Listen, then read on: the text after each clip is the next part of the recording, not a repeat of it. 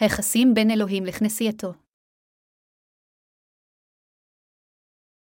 אל האפסאים 5.222-33 הנשים מכנענה לבעליכן כמו לאדוננו, כי האיש הוא ראש האישה, כאשר המשיח הוא ראש העדה, והוא מושיע של הגוף, אבל כאשר תיכנע העדה למשיח, אף כן הנשים לבעליהן לכל דעברה האנשים אהבו את אנשיכם, כאשר גם מהמשיח אהב את העדה, וייתן את נפשו בעדה למען קדשה בדברו, אחרי אשר טיהרה ברחיצת המים להקימה. בכבוד לא לעדה אשר אין בה. כתם וקמת וכדומה, כי אם למען תהיה קדושה ותמימה כן האנשים חייבים לאהוב את נשיהם כגופם, כי האוהב את האשתבו אוהב את עצמו, כי מעולם לא אשנא איש את בשרו כי אם זן, ומכלכל אותו כאשר גם מהאדון את עדתו, כי איברי גופו אנחנו מבשרו, ומעצמיו על כן יעזה באיש את האביו ואת אמו, ודבק באשתבו והיו. שניהם לבשר החדד ידו לסוד הזה, ואני פוטר אותו במשיח והאדהה ואולם גאמתם כל האיש מכם יאהב את אשתבו כנפשו, והאישה היא תיזהר ותירא את בעלה. אח ואחות בכנסיית האל, שניהם עובדי כמורה, התחתנו מחר ואני אעמוד בראש טקס החתונה. בדרך כלל, כאשר חתונה מתקיימת בתוך בניין הכנסייה, אני מרגיש מספיק בנוח לדבר על נושאים רוחניים, אבל מאחר שהחתונה של מחר תתקיים באולם חתונות עם הרבה לא מאמינים נוכחים, אני לא בטוח אם אהיה מסוגל להעלות סוגיות רוחניות בעת ניהול הטקס הזה. לא נוצרים מגיבים לעתים קרובות דרה כאשר דנים בנושאים רוחניים. אז סביר להניח שאני אצטרך לשמור על דרשת החתונה שלי קצרה ופשוטה. אבל היום אני רוצה לחלוק את דבר האל בנוגע לכנסייתו עם כולכם, אתם שהתאספתם כאן. הנושא של הדרשה שלי להיום הוא מה דבר האל אומר על נישואים ואלו בעיקר הגברים שישמחו לשמוע על הנושא הזה. כתוב באל האפסאים 5.22 הנשים ייכנענה לבעליכן כמו לאדוננו, אני בטוח שרבים מאחינו כאן שמחים לשמוע את הקטע הזה. אפילו אחים לא נשואים ודאי שמחים לשמוע זאת וחושבים שכאשר הם מתחתנים עם אחות בכנסיית האל, כך נשותיהם יתחסו אליהם. גם אחינו שכבר נשואים עשויים לחשוב שנשותיהם צריכות להתייחס אליהם טוב יותר ברגע שיקשיבו לדרשה של היום. אבל המחשבות האלה שאולי יש לכם הן לשווא. נשותיכם יכולות להיכנע לכם וגם יכולות לא להיכנע לכם. אחרי הכל, התנ"ך אינו אומר שרק נשים צריכות להיכנע לבעליהן. יש גם מצוות של האל לבעלים. מצוות אדון הנו חלות באופן שווה על בעלים ונשים כאחד. למעשה, כל קטע באיגרת אל האפסאים הוא מה שהאדון, ראש כנסיית האל אמר לחבריה עליכם להבין כאן שהקטע הזה על יחסן הראוי של הנשים כלפי בעליהן משמעו גם שכנסיית האל חייבת להיכנע לישוע המשיח. אם כנסיית האל לא תיכנע לישוע המשיח, היא לא תוכל לקבל את אהבת האל. כנסייה שכזו לא תהיה כנסייה אהובה על ידי האל. כאשר פאולוס דיבר על אנשים, הוא למעשה דיבר על כנסיית האל שעל הארץ הזו.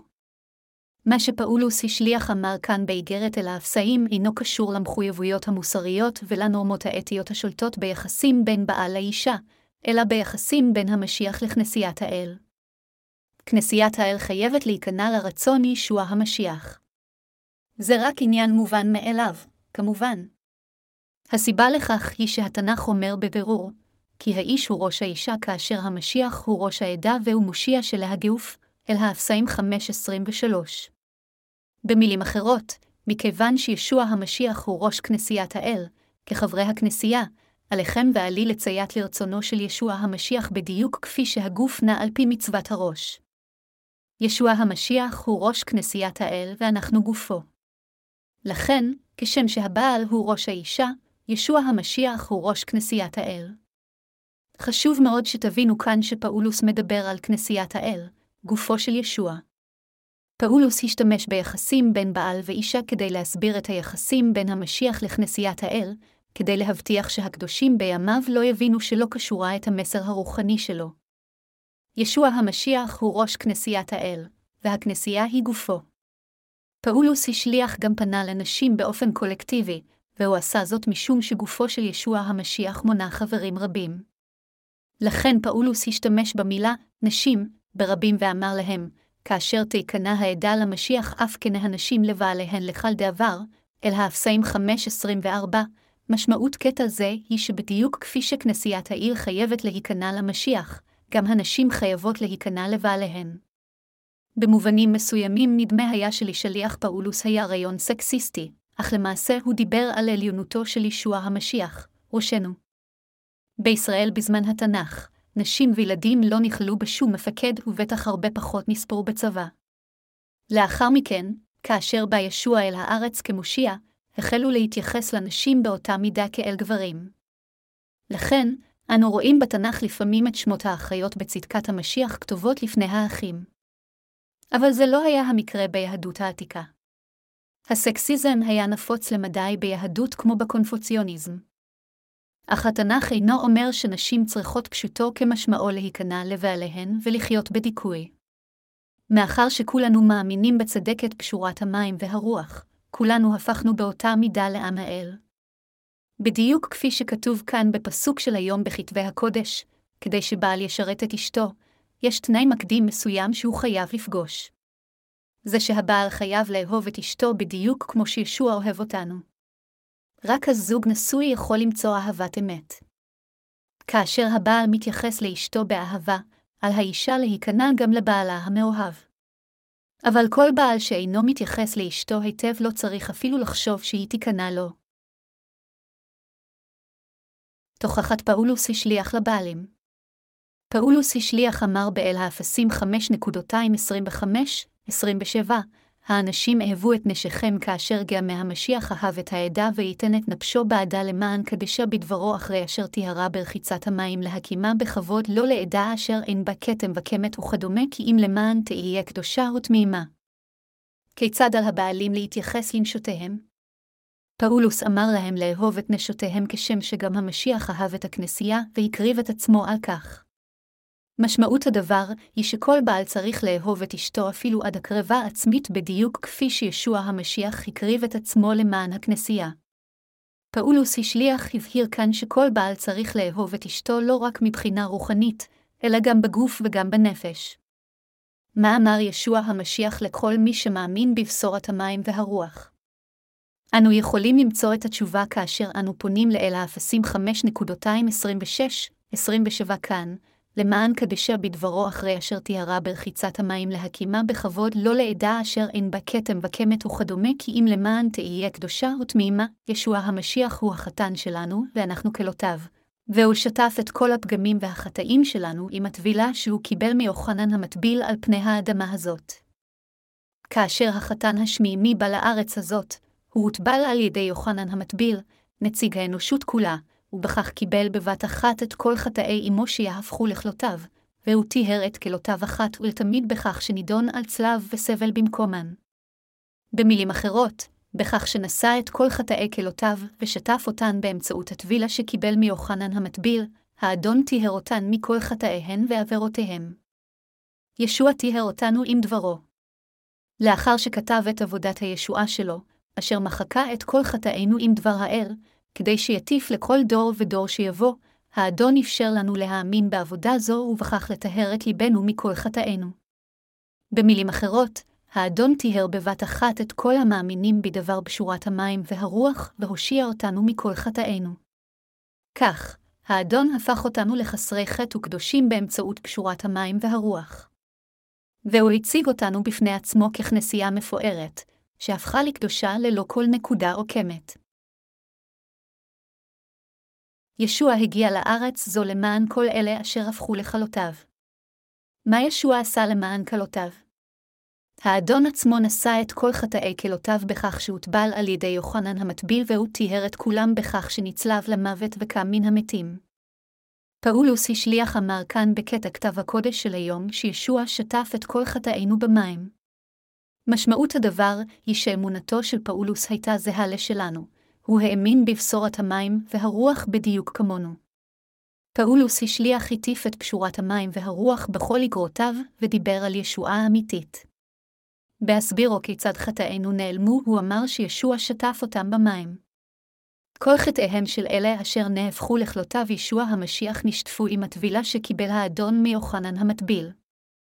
מכיוון שישוע שטף את כל חטאינו על ידי כך שהוטבל בידי יוחנן המטביל על פני האדמה הזו, ומכיוון שהוא נשא את כל הרשות החטאים על הצלב אחת ולתמיד, לאלה מאיתנו המאמינים באמת הזו, כל החטאים נעלמים. מכיוון שחטאינו הועברו לישוע באמצעות טבילתו, כל המאמין באמת הזו הופך לכף מחתה. האדון כתב אז את האמת הזו בדבר בשורת המים והרוח, כך שהיא תוטפתה לכם ולי. ישוע המשיח בן האלוהים טיהר את כל חטאינו בטבילתו. כאשר אתם מקשיבים לדבר בשורת המים והרוח, ומאמינים בדבר האל הזה, אתם מטוהרים אחת ולתמיד. כאשר אתם שומעים ומאמינים בדבר בשורת המים והרוח שהתגשמה על ידי האל בעצמו, כל חטאי לבכם נשטפים. האם יש עוד משהו שאתם צריכים לעשות כדי לקבל את מחילת החטאים מלבד מלהאמין בבשורת המים והרוח? האם אתם חייבים להאמין בעוד משהו כדי שהחטאים שלכם יימחקו? לא, זה לא המקרה. אך יש נוצרים הסבורים שניתן לטהרם רק אם הם מלהיטים את ליבם וצועקים בלהט אין ספור פעמים את שם האדון בדמעות. ואולם, אמונה מסוג זה אינה רציונלית ואינה רוחנית, אלא רק אמונה המאמינה באמונות טפלות. בכך אופן, נוצרים רבים ברחבי העולם עדיין מתרבבים בדיבור בלשונות או הפעלת כוחות על-טבעיים כדי לרפא את החולים, אך אפילו אנשים כאלה אינם יכולים להיוושע מחטאיהם אלא אם כן הם יבינו ויאמינו בבשורת המים והרוח. לכן אני מתאר את הנוצרים הטועים האלה כלה יותר מאשר הסיפה של מכשפות. הם לא יותר מאשר מכשפות שבמקרה מתיימרות להאמין בשואה. לאחרונה בקוריאה, פנטקוסטלים קיימו מפגש התעוררות ענק באיצטדיון גדול ששודר בשידור חי בערוץ טלוויזיה נוצרי. כאשר מנהיגיהם, כומריהם וההדיוטות התאספו יחדיו, הם סגדו לאלוהים והתפללו אליו, ורוב האנשים שהתאספו שם דיברו בלשונות. כל מפגש ההתעוררות הפך תוך זמן קצר לסצנה של התרגשות פראית. אך האם גילוי כזה של להט דתי אכן היה של רוח הקודש? בעידן הכנסייה הקדומה, דיבור בלשונות פירושו דיבור בשפות שונות שהיו בשימוש והובנו בפועל באותם ימים, מעשה השליחים 2.26-11. אבל כאשר הפנטקוסטלים של היום מדברים בלשונות, הם אומרים דברים בלתי נתפסים שברור שאינם נאמרים בהשראתה של רוח הקודש. למעשה, רובם המכריע מאומנים באופן מלאכותי לדבר בלשונות. הם אוספים את אלה שלא יכולים לדבר בלשונות ומתרגלים אותם לומר, הללויה, שוב ושוב ושוב, ובסופו של דבר, החניכים אומרים לבסוף שטויות שאינן מובנות לאף אחד בעולם הזה. האם זה מה שזה באמת אומר לדבר בלשונות? האם גימיק מאולץ כזה מאפשר למישהו להתנקות באמת מכל חטאיו? לא, כמובן שלא. אבל הכוונה שלי בשעה זו היא לא רק לבקר את הפנטקוסטלים על כך שהם מדברים בלשונות, אלא להדגיש שאלוהים טיהר אותנו מאמיניו מכל חטאי העולם בכך ששטף אותנו בדבר בשורת המים והרוח. זה מה שהאל אמר לכולנו. ישוע המשיח החתן שלנו שטף את כל חטאינו אחת ולתמיד עם דבר המים והרוח. על זה עלינו להתוודות בכל פעם שאנו עובדים האל. ישווה נשא את כל חטאינו ושטף אותם אחת ולתמיד. באמצעות דבר בשורת המים והרוח, ישוע לקח על עצמו את כל חטאי לבכם וליבי אחת ולתמיד, והוא הוציא לפועל בבת אחת את כל צדקת האל.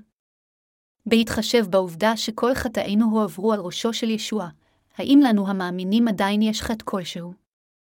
לא, אין לנו יותר חטא. לכן, בכל פעם שאנו עובדים את האל או מתפללים אליו, עלינו להודות שאלוהים הפך אותנו לקדושים וחסרי חטא לחלוטין.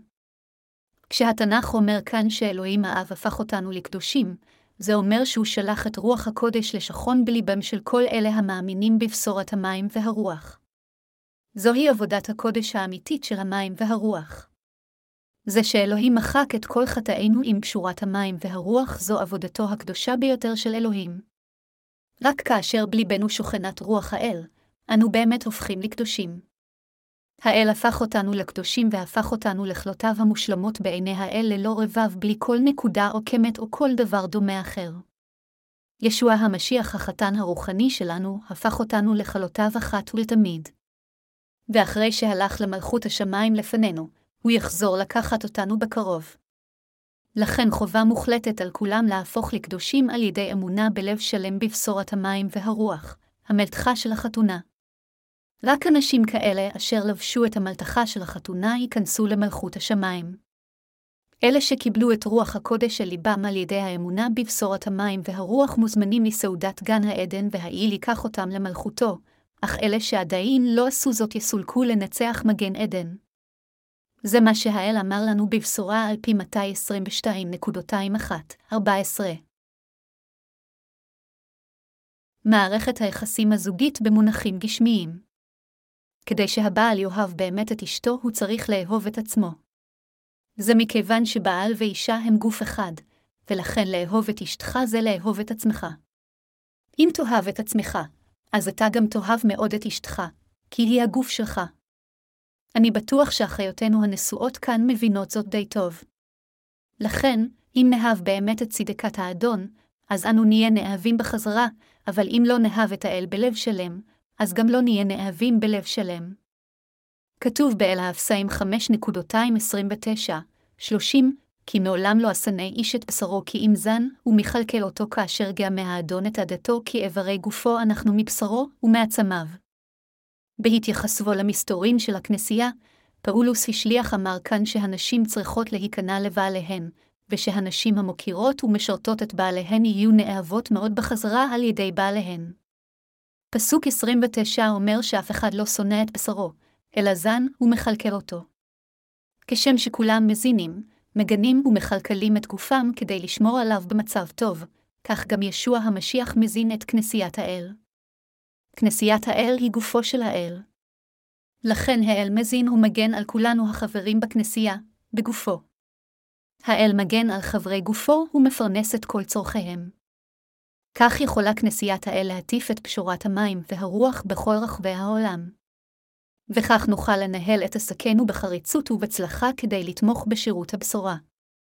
בכל מקום שהקדושים המאמינים בפשורת המים והרוח נאספים יחד זוהי כנסיית האל, יש לי ביטחון מלא שאלוהים אוחז את הכנסייה הזו ביציבות, עוזר לה בכל מאמציה, מברך אותה ומגן עליה. כשם שאנו מוקירים ומזינים את גופנו, כך גם ישוע המשיח מזין את כנסייתו ומספק את כל צרכיה כגופו שלו. אותו עיקרון חל על כל מערכת יחסים זוגית גם במונחים גופניים. אם אישה מבינה היטב את בעלה ומכבדת אותו, בעלה גם יאהב אותה ויכבדה. אבל אם האישה לא תכבד את בעלה ותרמס את סמכותו, בעלה גם יתייחס אליה באותו אופן. כנסיית האל חייבת להיות נאמנה לישוע המשיח ולאהוב אותו בדיוק כפי שהוא נאמן לכנסיית האל ואוהב אותה. יש להדגיש פעם נוספת, עלינו להיכנע לישוע המשיח. זוהי האמת שהתנ"ך מלמד אותנו. כחברי הכנסייה, גופו של ישוע המשיח, הציות הוא חיוני לחלוטין ביחסינו עם ישוע המשיח. מדוע זה כך? זה בגלל שישוע המשיח הושיע אותנו בכך שנטבל עבורנו, נשא את כל ההרשאות שלנו על הצלב וקם מן המתים. ובדבר ישועה זה, הוא טיהר את ליבנו והילל אותנו, והוא מזין אותנו ומגן עלינו בנאמנות כדי שלא יחסר לנו דבר. זו הסיבה שכולנו חייבים להיכנע לישוע המשיח. אם הכנסייה תתעלם מרצון ישוע המשיח או תתנגד לו במקום לציית לו כחלתו, אז היא לא תהיה מהוללת על ידי האדון לא משנה כיצד היא מחוברת לגופו. אני ארצה להדגיש את הנקודה הזאת כאשר אנהל את החתונה של מחר. כל בעל צריך לאהוב ולהוקיר את אשתו, כי רק אז הוא יוכל לצפות שאשתו תתייחס אליו בכבוד. בדומה לכך, כל אישה צריכה להוקיר את בעלה ולציית לו, כי רק אז היא תוכל לקבל את אותו היחס מבעלה. אין אחד שלא דואג היטב לגופו כדי להזין ולחזק אותו. אחרי הכל, אף אחד לא שונא את הגוף שלו. אם יש מישהו ששונא את הגוף שלו, אז זה כזה שיש לו חטא בליבו. נשים לא רוצות לגרום לעצמן להיראות יפות. בדומה לכך, גם ישוע המשיח רוצה להזין ולדאוג לכנסיית האל, לגופו שלו.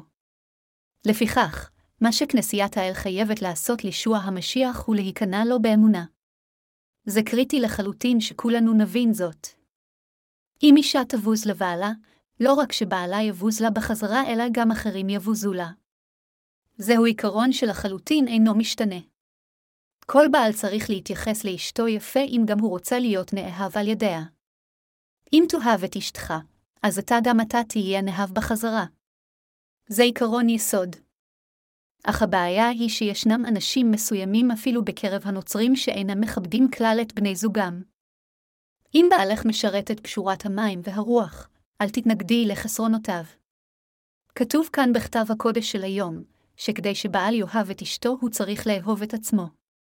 אם מעל לכל תכנעו לרצון אלוהים, לפעמים תמצאו את עצמכם במחלוקת עם בן או בת הזוג ואולי אף לריב איתו. זה מכיוון שזה יהיה לא נכון גם מבחינתכם וגם מבחינת בן זוגכם ללכת בדרך שאינה טובה. לכן, כדי להבטיח שנישואיכם יהיו גלויים לפני האל ולציית לרצונו מעל לכל, לעתים ייתכן שלא תסכימו עם בן זוגכם. אך למרות זאת, עליכם להוקיר ולאהוב זה את זה בכניעה.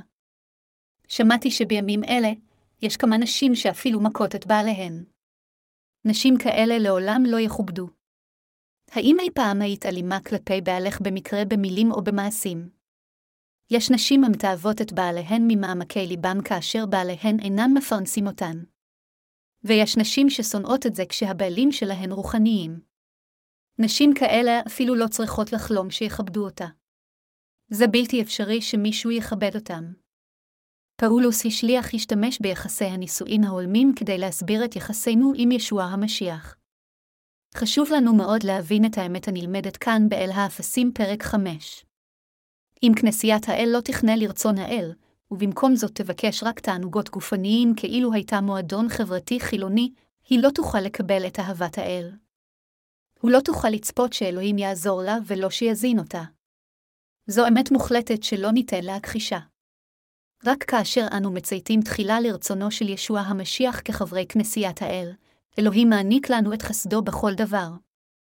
אם לא נציית לרצון ישוע המשיח ונעשה הכל בעצמנו, אז האדון לעולם לא יהיה שבע רצון מאיתנו.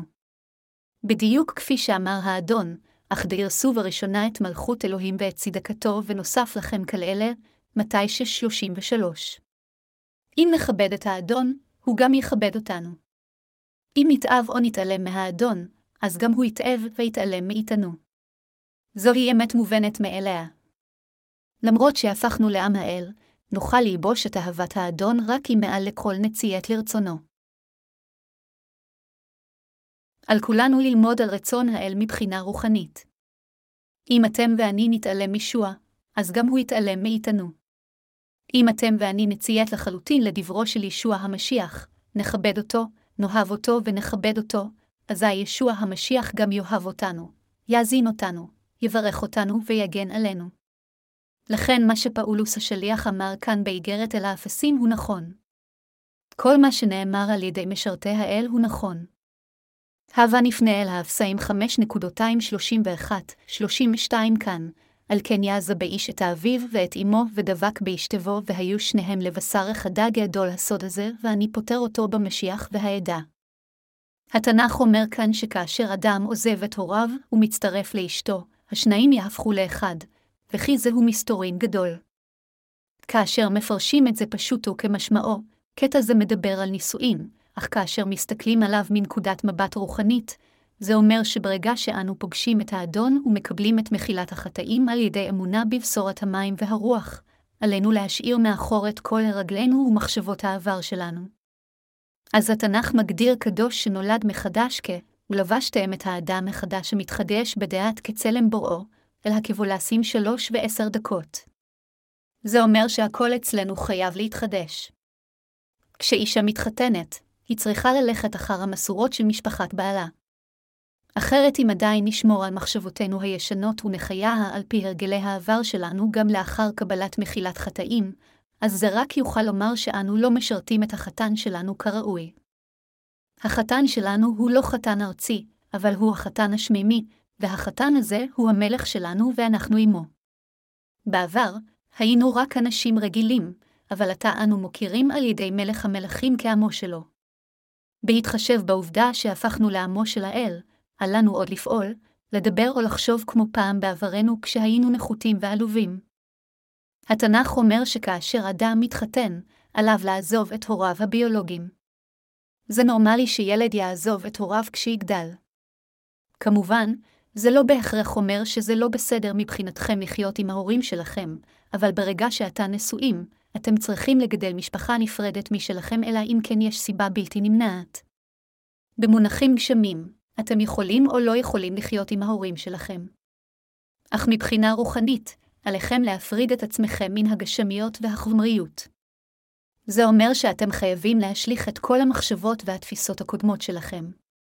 במקום להתעכב על איך שחשבתם והתנהגתם בעברכם, עליך לזנוח את כל התפיסות הישנות האלו וללכת בדרכי הכנסייה. אל מי אמר פאולוס השליח שהוא מדבר? הוא אמר שהוא מדבר אל הכנסייה ועל מערכת היחסים הראויה שלה עם ישוע. פאולוס דיבר על היחסים בין ישוע המשיח לבין הכנסייה. הוא השתמש בדוגמה זו של יחסי נישואים כדי להסביר את יחסי הכנסייה עם ישוע המשיח. מערכת יחסים נורמלית בין בעל ואישה היא שהאישה תיכנע לבעל ותגיש לו אהבה, והבעל יאהב את אשתו בתמורה, יעריך אותה, יגן עליה וידאג לה כמיטב יכולתו. זהו הבסיס לכל נישואים בריאים, ורק כאשר בסיס זהו במקום אתם יכולים לבנות בית אוהב באמת. כדי לשים זאת בהקשר רוחני, על הכנסייה להיכנע לישוע המשיח כדי לשמור על יחסים בריאים עם האדון. בדומה לכך, כדי שבני זוג נשואים יבנו בית אוהב, על הבעל לאהוב את אשתו ועל האישה להיכנע לבעלה.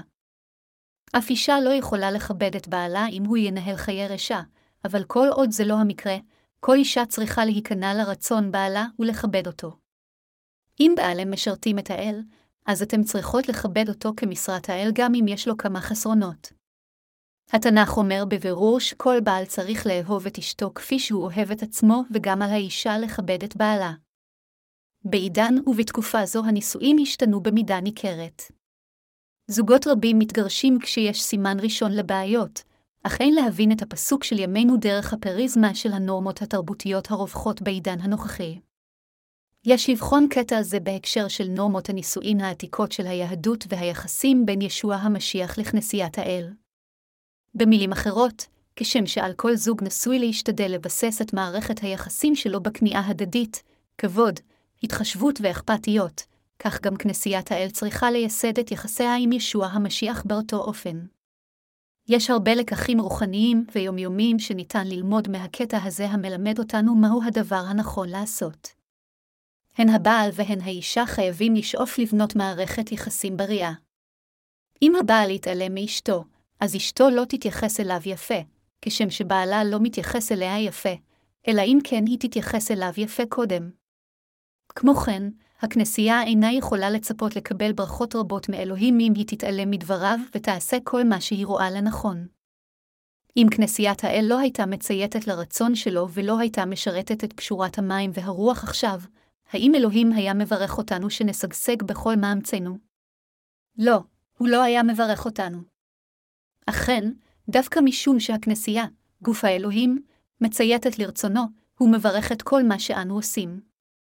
זה מכיוון שהכנסייה שלו משרתת את הבשורה, אלוהים מספק את כל צרכיה, עוזר לה ומברך אותה. יש כל כך הרבה מה ללמוד מדבר האל. בעלים רבים בקוריאה עדיין ספוגים במסורות הישנות של הקונפוציוניזם, וחושבים שרק מפני שהם גברים, הם לא צריכים לבשל או לעשות עבודות בית אחרות שהיו שמורות באופן מסורתי לנשים. אבל רעיון כזה הוא מאוד לא בסדר. התורות המסורתיות של הקונפוציוניזם כל כך מוטות נגד נשים, עד שבעלים מצפים מנשותיהם לעשות הכל עבורן בשעבוד מחפיר, וזה נחשב לטבעי שגברים יהיו מעל נשים.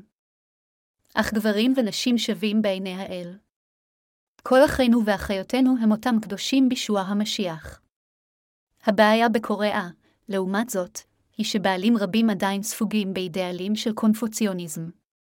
אם אתה בעל, אינך צריך לנסות לשלוט על אשתך, לסרב לעזור לה עם עבודות הבית ולצפות ממנה לעשות הכל בשבילך בזמן שאתה יושב בבית כשאתה חוזר מהעבודה. עבודות בית זה משהו שאתה צריך לעשות עם אשתך. אכן, אתה צריך לעשות הכל עם אשתך. כמובן, אם אתה עסוק מדי במשהו אחר, אז אולי אין לך מספיק זמן לחלוק את הנטל של עבודות הבית עם אשתך, אבל אתה אף פעם לא צריך לחשוב שאתה לא צריך לעשות שום דבר בבית רק בגלל שאתה גבר. הדבר בעייתי במיוחד עבור חלק מהכמרים הצעירים שלנו. כמו כן, אתה צריכים להיות אסירי תודה לנשותכם על כל האוכל שהיא מכינה לכם. אתם לא צריכים להיות כל כך בררנים ולדרוש ממנה לבשל בדיוק מה שאתה אוהבים. חשוב מאוד שלכולם תהיה תזונה מאוזנת, בין אם האדם הוא גבר או נקבה. כל מי מאיתנו המאמין בפשורת המים והרוח והולך אחר רצון האדון, הוא גופו של ישוע המשיח. אנו חברים בגופו של ישוע המשיח, וישביה המשיח הוא ראשנו. לפיכך, עלינו להיכנע למשיח ולהציית למצוותיו. אז אני מבקש מכם לקחת רגע כאן כדי לחשוב אם אתם מצייתים בנאמנות לאלוהים בכנסייתו כחברים בגופו. אל תחשבו שכבר עשיתם מספיק למען אלוהים ואין עוד מה לעשות למענו. אלוהים רוצה באמצעותנו להטיף את הבשורה בכל רחבי העולם. הוא רוצה שכולם בכל העולם ידעו ויאמינו בבשורת המים והרוח. לפיכך, עלינו לציית לרצון זה ולהטיף את פשורת המים והרוח בכל רחבי העולם. אל לנו אף פעם לחשוב שכבר עשינו מספיק. במקום זאת, עלינו לעשות את מה שהאדון רוצה שנעשה, ישוע המשיח רוצה שנטיף את הבשורה בכל העולם, ולכן עלינו למקד את חיינו בהפצת הבשורה בכל רחבי העולם על פי רצונו. זה מה שהכנסייה חייבת לעשות כגוף של ישוע המשיח. כל מי שמאמין בבשורת המים והרוח חייב לשרת את הבשורה הזו מתוך ציות לרצון ישוע המשיח. כגוף האל, הכנסייה צריכה להיות מקום ההתכנסות של אלה המאמינים בבשורת המים והרוח. כל מי שלא מאמין בבשורת המים והרוח צריך לקבל יחס שונה. יש להתייחס אליהם כחוטאים, ועלינו לקחת אותם כאובייקטים של שירותנו לחלוק עמם את הבשורה. עבודת האל לעולם אינה צריכה להיות מופקדת בידו של מי שאינו מאמין בבשורת המים והרוח. רק אז האדון יוכל לפעול. אתם חושבים שכל אחד יכול לנהל את הכנסייה. דיברתי איתכם על כנסיית האל אין ספור פעמים. הסברתי גם לכמרים שלנו שלא כל אחד יכול לנהל את הכנסייה רק בגלל שהוא קיבל את מחילת החטאים.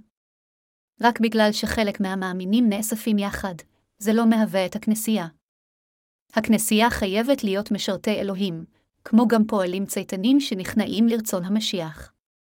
גם אם האדם קיבל את מחילת החטאים, אם הוא יעשה הכל בכוחות עצמו ויחיה בכל דרך שהוא חפץ לחיות, אז איך אנשים שכאלה יכולים להתאסף יחד כדי להקים את הכנסייה? זו לא הכנסייה. גם אם חבריה נולדו מחדש, זו לא הכנסייה. היא אינה יכולה להוות את כנסיית האל. אלוהים קרא לאברהם והשתמש בו ככלי שלו. אף על פי שלאברהם היו חסרונות רבים, אלוהים עדיין השתמש בו ככלי שלו ללא קשר לחסרונותיו. למה? אלוהים השתמש באברהם ככלי שלו משום שהוא ציית לכל דברו. חלקכם עשויים לחשוב שמכיוון שאברהם הוא דמות תנכית, אף אחד בעידן הנוכחי לא באמת יכול לנהוג כמותו. אך מה שעלינו לדעת הוא שכנסיית אלוהים חייבת לנהוג כפי שמלמד התנ"ך, עליכם לנהוג בדיוק כפי שהתנ"ך מלמד אתכם. לכן אני מבקש מכם לא להקשיב לדרשה של היום ברשלנות רק כדי לשכוח ממנה למחרת, אלא להקשיב היטב למה שהאל אומר לכם בפסוק של היום בכתבי הקודש, זכרו אותה בלבכם, חשבו עליה תהרהרו בה והאמינו בה. הדבר הנכון לעשות הוא להכיר בנכונות דבר האל, להאמין בו ולהחליט בלי בכם ללכת בעקבותיו. החיים שלכם צריכים להיות מובלים כמסע של למידה מתמדת. אתם לא צריכים להיות הפכפכים, לנסות לשרת את האל על ידי הסתמכות על הכוח הגשמי שלכם רק כדי לוותר בסופו של דבר כאשר צצה הצרה הכי קטנה. אנחנו נשותיו של ישוע המשיח. האל הוא החתן שלנו. עלינו לשרת את האל בעקביות ולעשות כל מה שהוא רוצה שנעשה. זו הנטייה הנכונה לכנסיית האל. יש קדושים, שלאחר ששירתו את האל בנאמנות, מוותרים על שירותם באמצע הדרך כאשר הם חושבים שהם אינם זוכים להכרה על ידי הכנסייה או שהכנסייה לא התייחסה עליהם באופן ראוי. אבל כולנו, בין אם עבודתנו זוכה להכרה על ידי אחרים ובין אם לאו, אנו כלותיו של ישוע המשיח, ולכן על כולנו מוטלת החובה לשרת את האדון לאורך כל חיינו. ולשרת את האל בחיי היומיום שלנו ככלותיו, עלינו להיכנע לחתן בלי יוצא מן הכלל. האם החתן שלנו הוא אדם מהעולם הזה? האם מישהו בעולם הזה אמין? האם נוכל לבטוח באהבת העולם הזה? לא, הם לחלוטין לא משהו שניתן להאמין בהם. אבל החתן שאתם ואני משרתים הוא אינו לא יותר מאשר יציר של העולם הזה. הוא מלך המלכים. הוא ההוויה המוחלטת. לכן עלינו לציית לרצונו לחלוטין. עלינו לרומם את ישוע המשיח, חתננו. עלינו לשמוח יחד איתו וללכת אחריו בצייתנות. ועלינו לשבור את רצוננו העומד בניגוד לרצון האדון, כי רק אז נוכל להיות אהובים על ידי ישוע המשיח בחיינו ככלותיו האמיתיות. אני מקווה ומתפלל שאלוהים יעצב את כולנו ככלות ואנשים כה נעימים של אמונה ההולכים אחר רצון ישוע המשיח בצייתנות.